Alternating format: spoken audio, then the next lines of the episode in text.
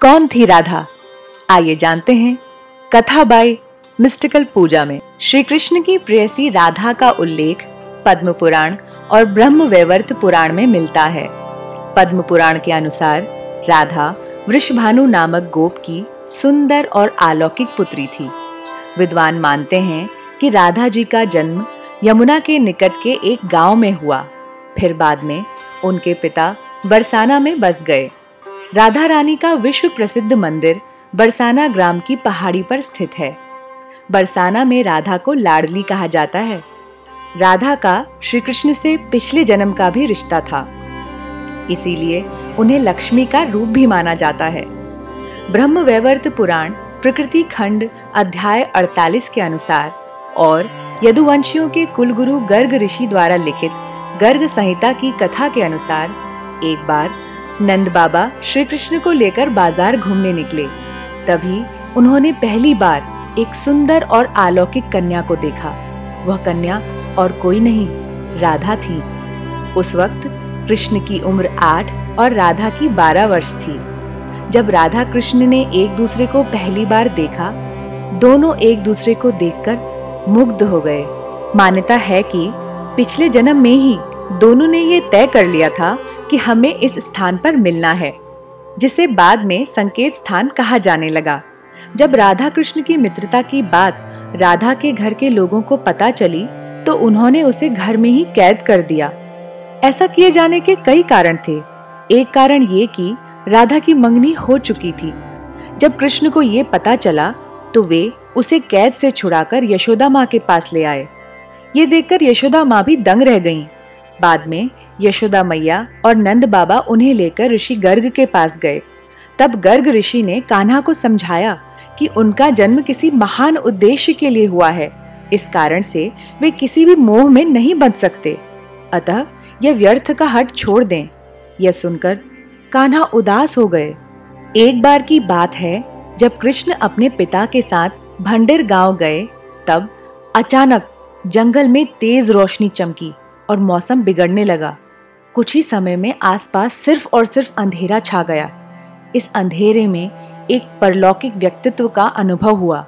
वह राधा रानी के अलावा और कोई नहीं थी। परिणामतः अपने बाल रूप को छोड़कर श्री कृष्ण ने किशोर रूप धारण कर लिया और जंगल ही में ब्रह्मा जी ने कृष्ण और राधा की सखियों, विशाखा और ललिता की उपस्थिति में राधा कृष्ण का गंधर्व विवाह करवा दिया।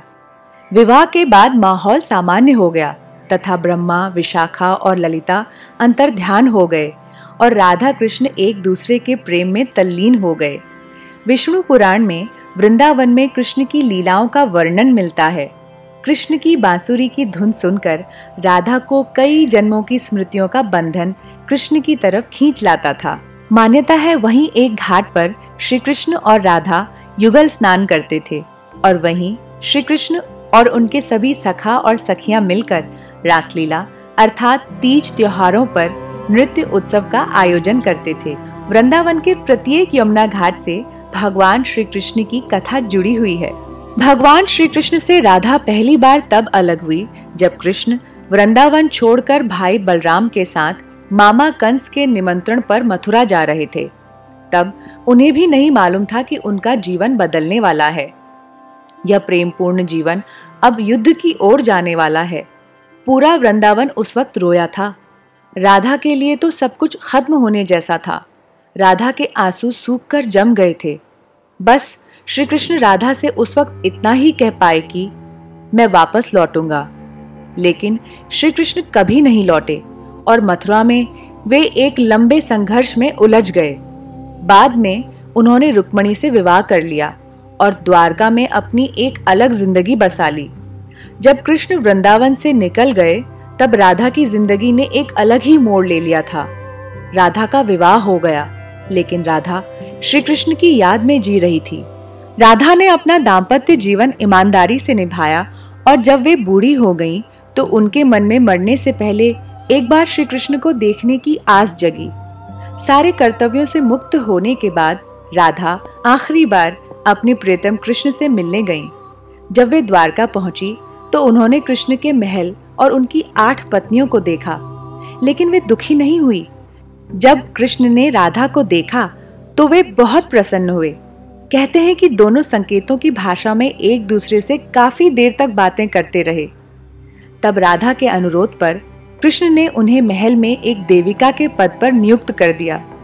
राधा महल से जुड़े कार्य देखती थी और मौका मिलते ही वे कृष्ण के दर्शन कर लेती थीं। एक दिन उदास होकर राधा ने महल से दूर जाना तय किया। उन्होंने सोचा कि वो दूर जाकर दोबारा श्री कृष्ण के साथ गहरा आत्मीय संबंध स्थापित करेंगी। हालाँकि कृष्ण तो अंतर्यामी थे और वो राधा के मन की बात जानते थे। अतः उन्होंने राधा को नहीं रोका। कहा गया है कि राधा एक जंगल के गाँव में रहने लगी। धीरे धीरे समय बीता और राधा बिल्कुल अकेली और कमज़ोर हो गई। उस वक्त उन्हें भगवान श्री कृष्ण की याद सताने लगी। आखिरी समय में भगवान श्री कृष्ण उनके सामने आ गए। श्री कृष्ण ने राधा से कहा कि वे उनसे कुछ मांग लें, लेकिन राधा ने मना कर दिया। कृष्ण के दोबारा अनुरोध करने पर राधा ने कहा कि वो आखिरी बार उन्हें बांसुरी बजाते देखना और सुनना चाहती हैं। श्री कृष्ण ने बांसुरी ली और ध्यान मग्न हो बेहद सुरीली धुन बजाने लगे। बांसुरी की धुन सुनते सुनते एक दिन राधा ने अपने शरीर का त्याग कर दिया। ऊर्जा विहीन हो गए। श्री कृष्ण ने आँखें खोली और अपनी प्रेमिका की मृत्यु बर्दाश्त नहीं कर सके। उन्होंने बांसुरी तोड़कर झाड़ी में फेंक दी। उसके बाद श्री कृष्ण ने जीवन में कभी बांसुरी नहीं बजाई। राधा कृष्ण से अलग नहीं है, क्योंकि राधा कृष्ण की शक्ति है। इसीलिए तो कृष्ण से पहले राधा का नाम लिया जाता है। श्री कृष्ण के नाम में जो श्री है, वो राधा है। सबको सुख और आनंद देने वाले भगवान श्री कृष्ण को जो सुख और आनंद देती हैं, वो राधा हैं। ऐसी ही रोचक कथाएँ सुनने के लिए सब्सक्राइब करें मेरा चैनल मिस्टिकल पूजा। लाइक करें, अपने कमेंट्स लिखें और अगली कथा के नोटिफिकेशन के लिए बेल आइकन पर क्लिक करना ना भूलें। मिलते हैं mystical Pooja Hindi podcast YouTube channel की अगली कथा में। नमस्कार।